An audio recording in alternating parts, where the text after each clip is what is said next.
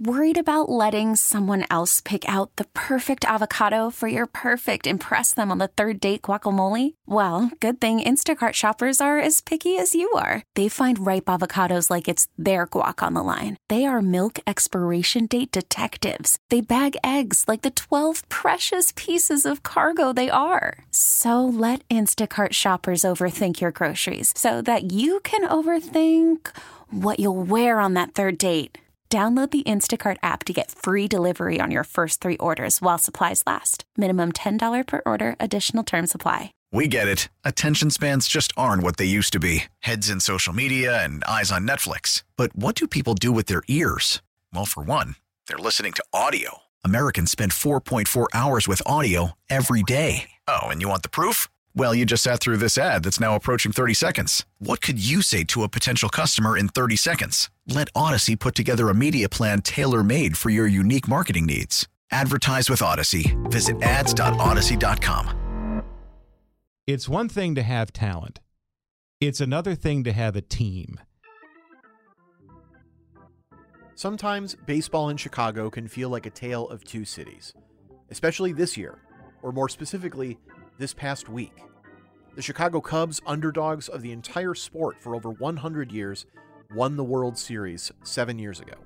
Since then, they've added a few division titles and wild card berths, and as of this recording, are holding on tightly to second place in the National League Central. And off the field, present day Wrigleyville has a completely different look and feel than the storied days of Ernie Banks and Ron Santo, or even Andre Dawson and Ryne Sandberg. With restaurants, hotels, and more, new ownership and a massive influx of cash have transformed Addison and Clark into almost a town in and of itself. And while the Chicago White Sox can also claim a few playoff appearances since their 2005 World Series win, their story this year has been particularly dark. On pace to potentially lose over 60% of their games, the team has floundered, with continued missed opportunities, stories of disorganization and hostility in the clubhouse, and now a one two punch of uncertainty on the future of the team as a whole. The White Sox should not be irrelevant in terms of like where they are in the baseball world, but it's all self inflicted. I'm Jim Hanke, and this week we're checking the score on the future of the Chicago White Sox and what, if anything, can be salvaged from this nightmarish season. Let's get looped in, Chicago.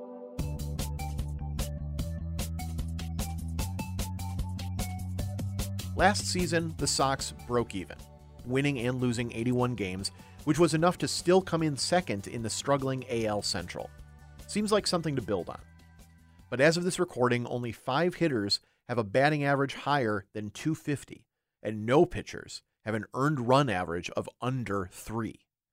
There's confusing stats on the team's output, too, like having the sixth most at bats in all of baseball, translating to the sixth worst total in runs scored. Shouldn't more chances at the plate set the team up for more times to cross it? But within the last week or so, there have been a series of events off the field and in the stands that have moved the current state of the White Sox from the sports section to front page news. Number one, Crain's Chicago ran a story last Monday, quoting multiple sources close to the Southsiders, indicating that team owner Jerry Reinsdorf is pondering a move of the team from Guaranteed Rate Field when that lease ends in six years maybe a move out of Chicago altogether to somewhere like Nashville. And if Reinsdorf, still the owner of the Chicago Bulls to boot, decides to sell, that payday is enormous. His group purchased the White Sox for $19 million in 1981, and the estimated worth of the team currently, even with poor performance and attendance, is estimated at a little north of 2 billion. Number 2, within days of Crain's Chicago putting this news out there, Reinsdorf relieved Executive VP Kenny Williams and Senior VP and GM Rick Hahn of their duties. We'll get to Williams' positive legacy, especially later in this episode. But in a statement, Reinsdorf says, quote, This year has proven to be very disappointing for all of us on many levels, unquote. And that although this change was being made, he has, quote, nothing but the greatest respect for them as people and appreciate the commitment and passion for the White Sox they exhibited over the years, unquote. And most recently, number three, a shooting last Friday in the stands has led to major safety concerns. The attorney for the 42 year old woman who was shot in the leg says his client did not bring a gun into the ballpark. That contradicts some reports. The woman had snuck a weapon past metal detectors and it went off accidentally during the game, wounding her and a 26 year old woman. Channel 5 reports the older fan has season tickets and a FOID card. Her lawyer tells the station they had experts in firearms and medicine confirm her wound was not self inflicted and not the result of her accidentally discharging a gun. Chicago police say they're still investigating. So, with all of the above making headlines, I asked around the newsroom to see who could contribute to a deep dive on how the White Sox got here. And everyone pointed me to one name news anchor Rob Hart. He's a lifelong follower of the team, and I found speaking with him to be like opening a Sox encyclopedia, as he remembers the good times and the bad with equal fervor. We sat down last week in the studio to get his take on what's going on at 35th and Shields. I guess to start off, what is your personal journey with the White Sox? When did that originate for you? Well, I mean, I, I grew up in Beverly, a South Sider through and through. And so when I started going to baseball games as a kid, it always began at Comiskey Park. It kind of like shaped my perception of of what baseball is and what it should be. And I'll give you an example. First couple of games I went to as a kid, uh, you go to Sox games, and then uh, my dad took me out to Wrigley Field to go to a Cubs game, and sit in the bleachers, and someone hits a home run. There are no fireworks. How come the fireworks didn't go off? What's going on here? Yeah. So the Sox game experience is baseball to me. And over the course of time, I think I came to really appreciate not only uh, the history of the team itself, but its relationship with the South Side of Chicago. It is very much a regional baseball team. It's the only thing you have similar to what the old Brooklyn Dodgers used to be. And it still is uh, for people who live on the south side and the southwest side and may have grown up there and moved on. Uh, it's still part of your attachment to that particular region of the Chicago area. Absolutely. Now, the Sox have had their share of poor seasons and troubled eras before.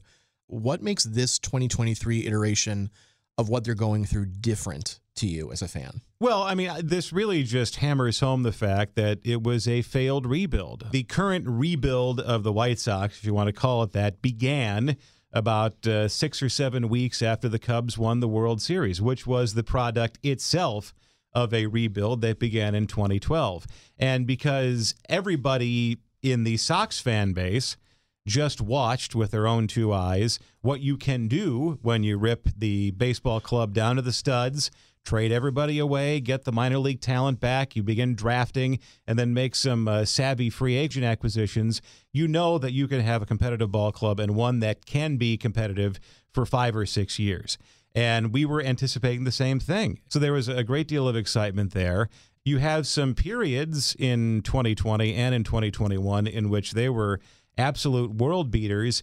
And you thought after they lost to the Houston Astros in 21, there was more to come and then 2022 is disappointing, and 2023 is an abject disaster. They're on pace to lose over 100 games this year, and 10 years ago in 2013, they lost 99. And then in 2018, which was the depths of the rebuild, that's when you're supposed to lose, they lost 100. They're competing this year in 2023, and they're going to be worse than they were when they were actually like deliberately throwing games. So Right. it's, it's it's extremely disappointing, and- and you don't have any idea where the turnaround is going to take place. Recently, WBBM's Craig Dellimore asked Mayor Brandon Johnson about how he'd handle potentially getting in the mix of keeping the White Sox here in Chicago. There is a great deal of history there that I know the people of Chicago do not want lost. So, you know, I'm going to continue to listen and work with the ownership to make sure that that history um, doesn't get lost. So I asked Rob his thoughts there too. How legit is a potential move anywhere outside of the city proper? Well, you got to remember, this is the very beginning of a very long process. I mean, the lease at Guaranteed Rate Field is up in 2029. Right. We have six years to to figure something out. And if you had to ask me, I think when it's all said and done, uh, the White Sox stay in Chicago, and there's probably an 85 to 90 percent chance they stay at 35th and Shields because, quite frankly, if you go someplace else, even in the Chicago area, you're going to have to rebuild the infrastructure you have at 35th and Shields right now. It's right next to the Dan Ryan. You have a very immediate expressway connection. You have a metro station on the Rock Island at 35th Street. Yep. You have two L stops. You have the Dan Ryan line and you have the Green line at 35th and State. That's already there. So the question is do you stay in guaranteed rate field, which will be reaching its 40th birthday by 2031, or do you uh, build a new ballpark, possibly across the street on the site of Old Comiskey Park, and then create a ballpark village around it, which seems to be the uh, uh, what's in vogue with new baseball parks right now. Look at you know Atlanta with their new stadium. They moved out of Turner Field, and that that opened in 1996. Yeah. So the the the, the appeal to the Braves and, and building a new stadium, which wasn't that old, was establishing that ballpark village. And I would imagine the White Sox, whoever owns it in 2029 and beyond, will want that. Well, over on the north side, you know, the Cubs have made the playoffs, I think five of the last 10 years. You know, like they're batting 500 in that regard. That area has undergone such a huge transformation, thanks, of course, to an influx of cash, changes at the top. In a perfect world, could you see a complete revamp of 35th and Shields, just the environment in general, that's similar, maybe not the same, similar to what we have at Clark and Addison? I mean, I don't think you could. You're you're going to create a a Comiskeyville simply because part of what makes Wrigleyville Wrigleyville is that you had this ballpark, you had day baseball, you had these establishments around Wrigley Field that just happened to be there. Yeah.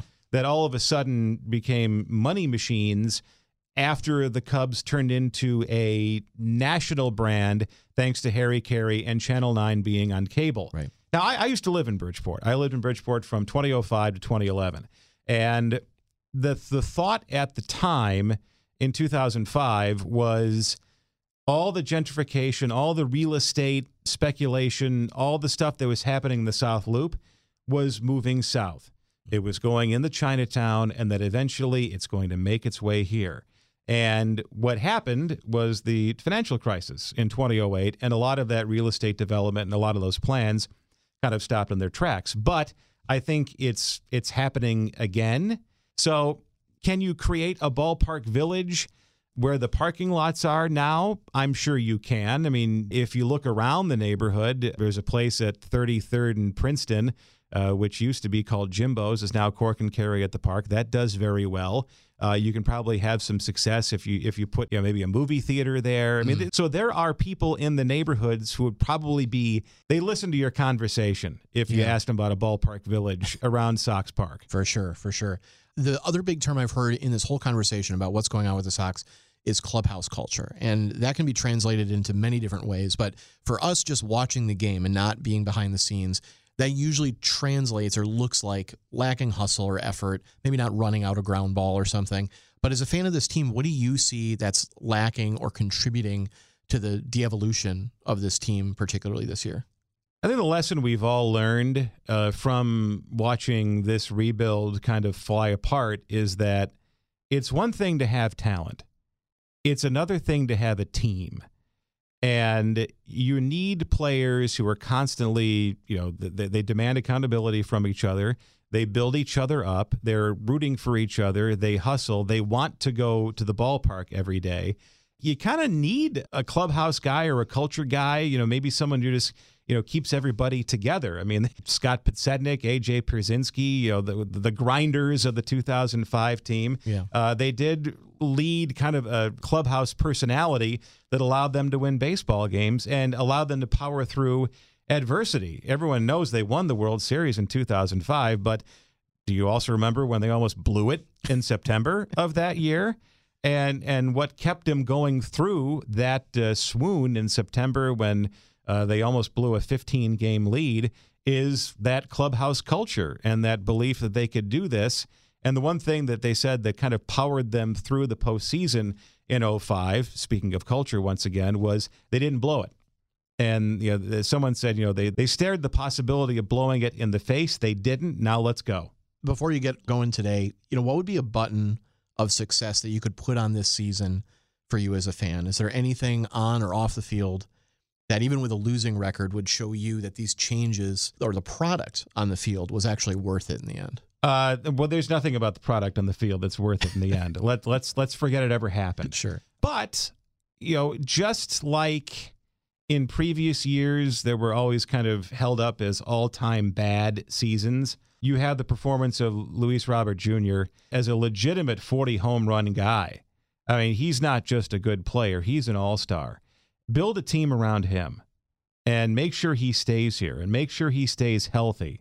So you have a building block for whatever the next great White Sox team is going to be. The frustration, too, let's talk about off the field. The frustration that I have is we're celebrating the, th- as it were, the 30th anniversary of the 1993 team that won the American League West. And as part of that exploration of the 1993 team, Frank Thomas, Robin Ventura, uh, that whole group, is how what was then the brand new White Sox hat and logo introduced in 1991 Right. uh, had taken on a great deal of significance in the hip hop community. It just happened overnight. And you you just imagine how things could have been or how things can be. There is an interest in the White Sox. It is a cool logo. People like it. And if you just grafted a very good baseball team onto everything else, the logo, the cultural significance of the logo, the, the the the ball club's continued excellence in community service and promotions. If you just grafted a very good baseball team with a lot of stars that's noticeable onto that infrastructure, it would be considerably more than it is right now. Yeah. Yeah. Well, here's to next season. Let me be the first to say that. Well, there's always next year. I appreciate you stopping by and talking about this. It's a, I know it's a big passion of yours, and I appreciate you I was going to say. I, I could stay here for another two hours and talk about this. That's both a threat and a promise. When we come back, we'll hear from one of the most respected Sox analysts there is about whether Nashville's need for pro baseball plays into this discussion. And we'll get some history too on the chain of command within the White Sox brass, which has confused some of their fan base within the last several years. All that when we return.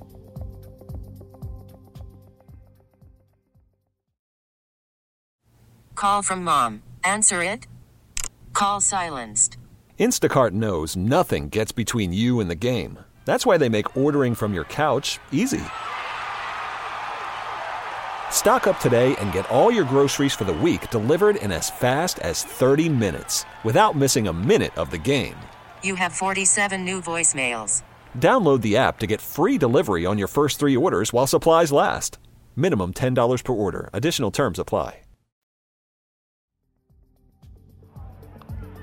Jim Margalus is the founder of SoxMachine.com, a place for daily analysis of the team and its farm system.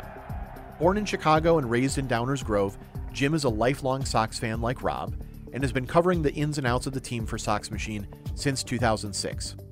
He told me that since he was living in New York during the team's 2005 World Series run, starting the website was the result of not really having anyone near him to talk White Sox with during one of their most exciting eras. So the World Wide Web gave him that ability to connect with other Southside fans around the world. Since he lives and breathes White Sox, I started our conversation by asking if he or the Sox fandom in general expected these moves to fire Williams and Hahn. It wasn't expected. I, I think there was a little bit of an alert when USA Today's Bob Nightingale said that Rick Hahn had one year left on his contract because the White Sox never make that known. The White Sox never let you know how long an executive is hired for. Any non player personnel, even managers, they don't do that with. So the fact that he was fired basically two days later and Kenny Williams along with him turned out to be not necessarily the shocker it could have been, but still rather surprising because the White Sox don't make any changes. I mean, they were both around for 20 something years. They could have been fired in 2011, they could have been fired in 2016, and they weren't. And as for how it was received, there's always the preface of you never want to see anybody lose their jobs. But in terms of like organizational culture, like it is a watershed moment in the White Sox actually making a change. And what's unfortunate about like how long it dragged out is that you know Kenny Williams never got his proper send off or a victory lap for the very good job he did in the aughts building a World Series winner. Like if the White Sox fired him when things are starting to go sour in 2011 or when things really hit the fan in 2016, you would have been able to say, like, he had a good run. Congratulations, tip of the cap to Kenny Williams. But then he stayed on for another seven years and another rebuild came and went. And so at that point, everybody's just tired of, you know, the same old, same old. Well, following the Sox this season, at the time we're recording this, the Sox are approaching, knocking on the door of about 80 losses right now. Mm-hmm. Why do you think these firings came down now? We're approaching fall and kind of like chalking up this whole season as a loss anyway. But why do you think these things happen now? And also so close to Reinsdorf floating out the idea of moving or selling the team after 2029. Are these two things related at all? It's impossible to know for sure because Jerry Reinsdorf does not speak to the public. When it comes to the timing, there's the argument for firing people before the trade deadline so the people who are going to be in charge make future looking moves that aren't there for job preservation. But if you have front office members, general manager, and executive vice president who are already in talks with other teams about what teams might be interested in what players, maybe it doesn't make sense to disrupt that. So when the August 2nd deadline came and went, you know, that's probably the time to start like looking to overhaul a front office. And the Detroit Tigers actually last year, I think fired Al Avila, who was their general manager around like August 8th, August 10th. So that's one of the typical times to fire a front office is right after all the heavy work is done and you have a little bit of downtime to start reshifting focus. As for the talk about relocating the team, maybe there is a connection. Maybe there is a case where like the White Sox want to have like a stable front office in place, one that isn't well past its expiration date, even if it is like more of a patch job just to present to sellers and and and have like a a real stable front office in mind, even if it isn't maybe the most ambitious front office hiring they could make. To me, the talk about like relocating either inside the city or inside Chicagoland or outside Chicago in the state of Illinois might be more down to other teams using Nashville as a potential leverage point. Like the White Sox are not the first team to float the idea of moving to Nashville. If you're looking for leverage ploys and you're looking for like a possible market to move to, like maybe they don't want to be too late into using a city that other teams are already using and to maybe to some effect. Jim pointed out to me what he feels to be a confusing chain of command within the team's front office, especially during Tony LaRussa's last run as manager. Most teams, Jim says, have a logical flow of information. Team managers report to a GM, the GM reports to the president of baseball operations, and the president to the owner. But Jim points to Reinsdorf directly hiring LaRussa back to the team in 2021 and allegedly going over the heads of both Williams and Hahn to do so as a move that potentially created chaos behind the scenes, because LaRussa then had a direct line to Reinsdorf and didn't have to go up the chain of command. But when it comes to just like where the White Sox are, and this goes back to Reinsdorf, he likes being in the mix. He likes having different people answer to him. And, you know, when moves are made or when like free agents are signed or when you hear about discontent and you're wondering like who is actually talking to Reinsdorf or who has Reinsdorf's ear? Whose move was this? And like the White Sox won the division in 2021 with LaRussa in charge. And I mean, it was a talented team. LaRussa did some good things in terms of like, you know, working around injuries and mixing players in. He also had some uh, weaknesses in terms of like there were some cases of him not knowing the rules and mismanaging injuries a little bit. So like it wasn't a perfect job, but he had some strengths. It recently revealed that he's been battling cancer. Uh, so like he was battling just being in his 70s and having multiple health issues and not having the energy to maybe rise to the challenge of a team that's kind of falling apart. Based on just how they were run and how the chain of command was tangled, the White Sox couldn't tell if the problems with the roster were like purely talent based or just mismanaged because they didn't have this uh, normal reporting structure that every other team has. So they brought in Pedro Grifol to replace LaRussa, who reported to Hahn, who reported to Williams, who reported to Reinsdorf. And now it's quite evident that talent is the problem, that the fit in the roster is the problem, that the clubhouse culture and just the work ethics, effort, etc., is the problem. Even if you don't blame LaRussa for everything that went wrong, and I don't, the fact that the White Sox couldn't use those years to tell how poorly the roster fit because they had so many other problems that they invited uh, into the discussion made it really hard for them to be able to eliminate variables. And now they find out like, oh, the, the roster is just falling apart. And because we couldn't address problems like a normal organization, we're dealing with these one, maybe two years too late. Well, you brought up La Russa, him being brought back as a consultant. What's been the response now to them bringing him back in in that role? It's not good. It's another case too of just, you know, when he had the health problems and had to step down, it was another case of like White Sox fans not rooting for it, but happy that there's a resolution to just this tangled hierarchy that can't get out of its own way. And now that resolution is uh, unresolved. now they undid it, and he's back in the mix. And you're hearing reporters and sports radio talking about like, is there a coup? Is he getting his revenge over Hahn and Williams, who didn't want him there? And this is the kind of palace intrigue that only the White Sox invite because of just everybody who has a line to Reinsdorf and how he won't go outside the organization. So people have had his ear for years and he can't get a fresh perspective by talking to other people, talking to newer people, talking to younger people, even though those younger people are not maybe young, maybe 60 is younger, uh, 50s are younger. His you know personal GPS is probably just totally scrambled and there's no way to know uh, up from down. The White Sox should not be bottom 10 in attendance. They should not be bottom 10 in interest and just be irrelevant in terms of like where they are in the baseball world, but it's all self-inflicted. Once news of Hahn and Williams leaving the organization was confirmed, Twitter was awash in suggestions of one name to come in and save the Sox from further years of failure Theo Epstein, who comes with a track record himself of bringing losing franchises like the Red Sox and Cubs back to the World Series. So I asked Jim from where he sits if there's potential of Epstein giving two Chicago baseball teams a much needed resuscitation.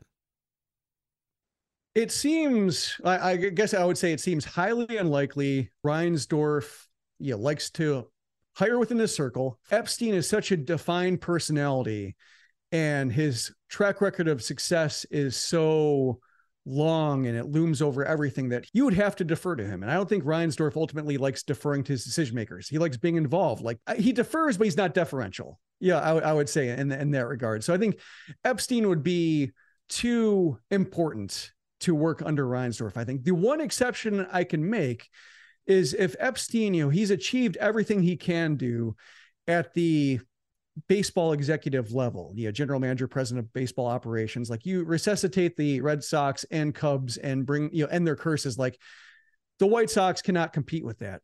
The one way they could compete with this specter of a sale approaching is if Epstein wanted an ownership share. If he wants to get in the ownership ranks, if he can get a share of it, uh, then perhaps like that might be enough to move the needle. If he's already done the two toughest, most storied jobs you can possibly do, this one would seem small potatoes by comparison, and the White Sox certainly don't have a reputation of paying more than small potatoes for their executives. Let's talk about Nashville for a little bit. I feel like you're a rarity in this conversation because you live in Nashville now, correct? Yes. Yeah. So it's fortuitous. Yes, right. You are the guy to talk to in this in this regard. Is there hunger or at least an interest in Music City for a pro team? Just bottom line. There's an interest right now. The Tennessee Titans are going through a new stadium process. Like they've had a vote approved. They're looking at uh, land and just that's sucking up a lot of the oxygen right now in political battling and you know the questions about public funds and is this the best use and uh, what is the city going to get out of it? What do you do with the old stadium, et cetera? But I think there has been movement towards it. There are a few different ownership groups I would like in. Music City Baseball is the best known and has been the most public in terms of like hiring credible baseball people like Dave Stewart and Dave Dombrowski before the Phillies hired Dombrowski away. So there there is a, some outreach, some community forums being held to try to figure out where might be viable sites. What kind of attendance do we need to draw? What kind of corporate buy-in do we need in order to advance from AAA, which they have right now, to a major league team? But everything's been talked about purely in terms of expansion not teams relocating just because expansion is a ways off. You know, the league has made it known, I guess, that it wants to go to 32 teams. So wants to add two more, but everything's been purely in the realm of an expansion team that a Nashville group would own.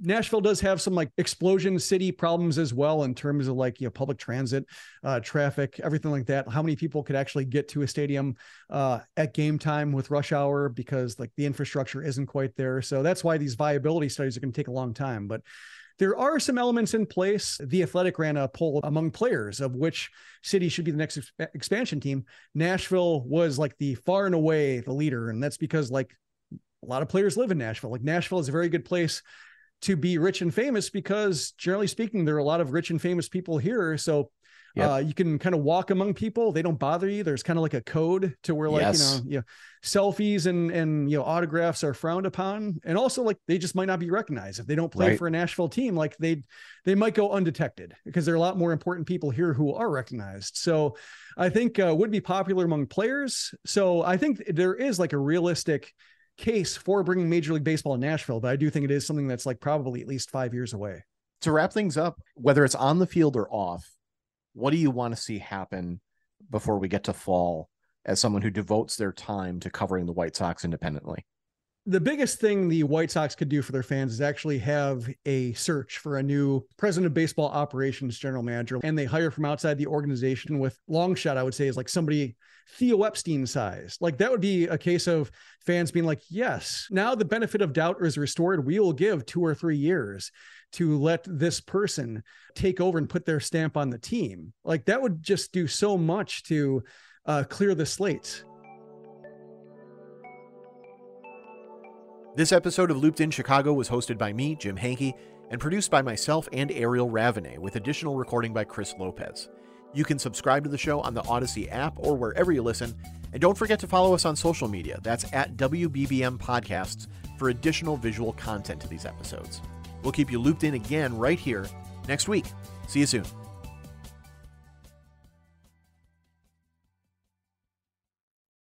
Baseball is back and so is MLB.tv.